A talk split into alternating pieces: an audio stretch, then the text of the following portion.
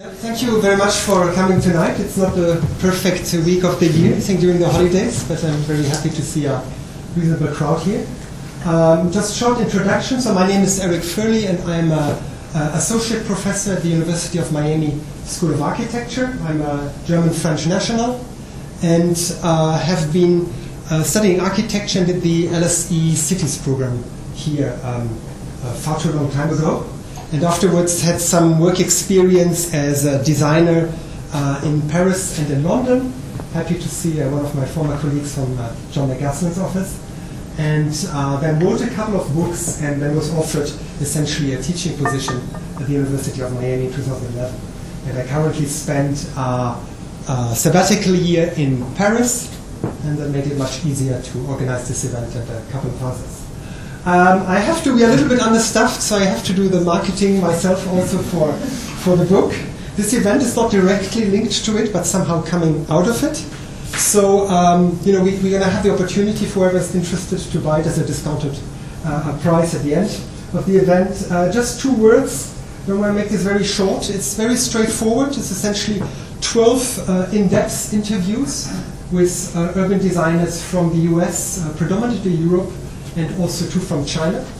Um, uh, and you know, uh, added to each interview of around 10,000 words, not signs but words, per interview are project descriptions, which are trying to explain the change of, of urban design paradigms over time. So one example, for example, uh, one interview was with Albert Speer Jr. in Frankfurt, who unfortunately is uh, deceased since you know we did the interview.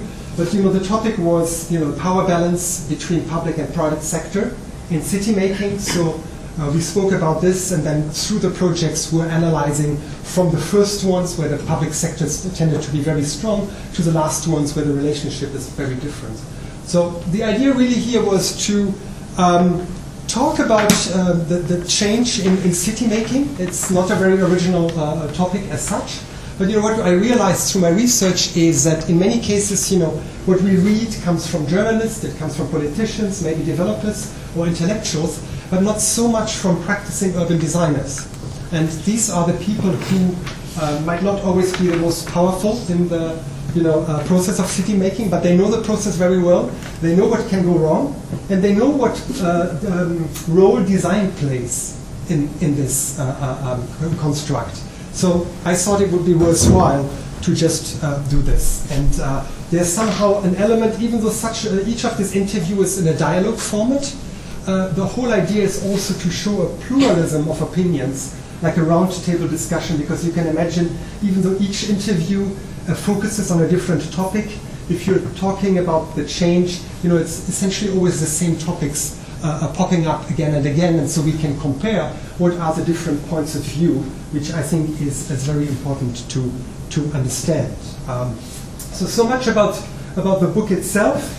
The event today is somehow going into more detail for one of the topics that we talked about, which is more the political aspect, uh, the economic aspect, uh, and you know, again, a, a, topic which is not particularly original. and you know, currently spending this year in Paris. You have heard about the Yellow Vest uh, uh, movement, and you know I have a Le Monde subscription, and I think every day I have probably at least five uh, of those articles which are trying to understand why uh, we tend to go politically more into extremes, why we have you know a lack of confidence in our elites, in our uh, elected representatives.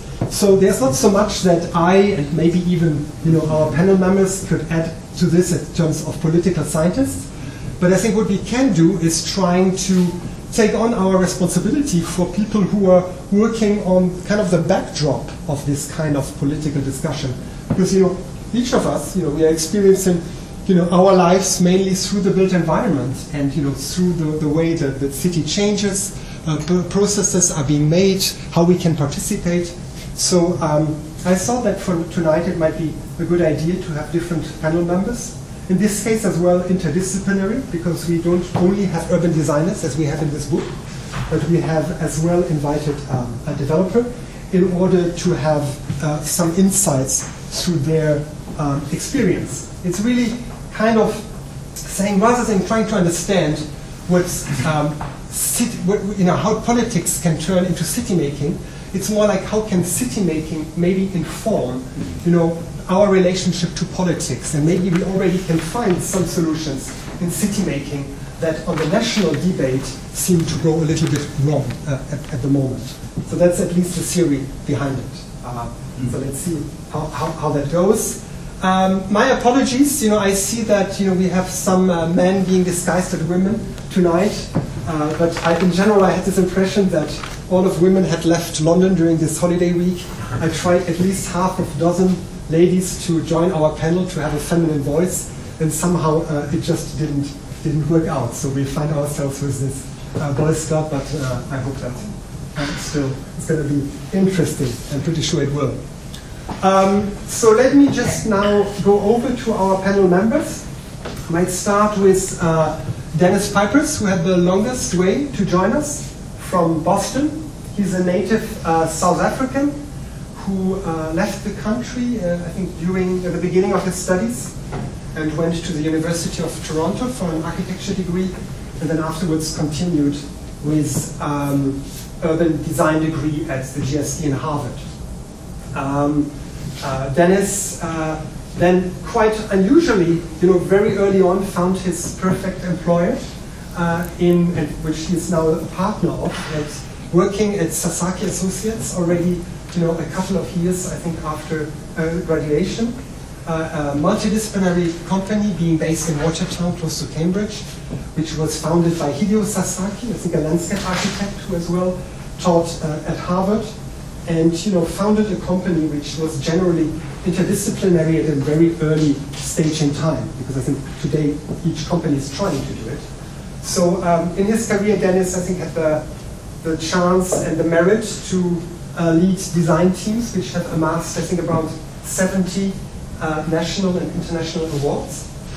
And he is still teaching uh, regularly, I think, in the executive program at the GSD and also um, in, for studio work.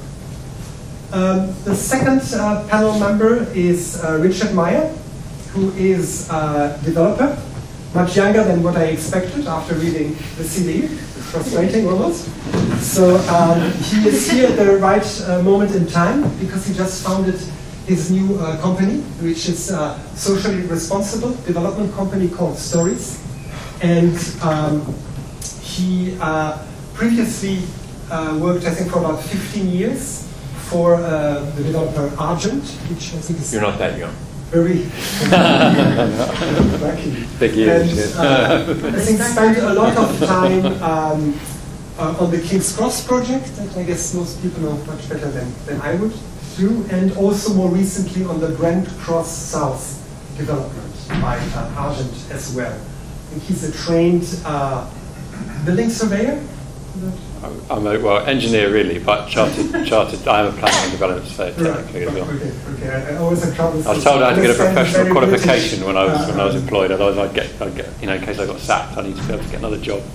Right. And they said this is the only one you can do, so you need to go and do that one. So, okay. so now you're self-employed. So. Yeah, absolutely. So um, and Richard was as well, I think, the, the chair of the residential council of the ULI, and is one of the vice chairs of ULI UK. Um, the last uh, panel member, Chris Choa, is one of the co-hosts, uh, working for uh, AECOM and heading the uh, global city practice. I think that's the Good official word. He is a native uh, New Yorker um, who um, has uh, as well studied architecture, worked for several years in China, and then I think came to EDAW mm-hmm. before they were bought by AECOM to, to work for this group. He is um, the global trustee, uh, one of the global trustees of uh, the ULI, and he's currently the, which you probably as well some of you know better than I do, the uh, chair of uh, ULI UK. So uh, thank you very much for coming, and um, I think we should start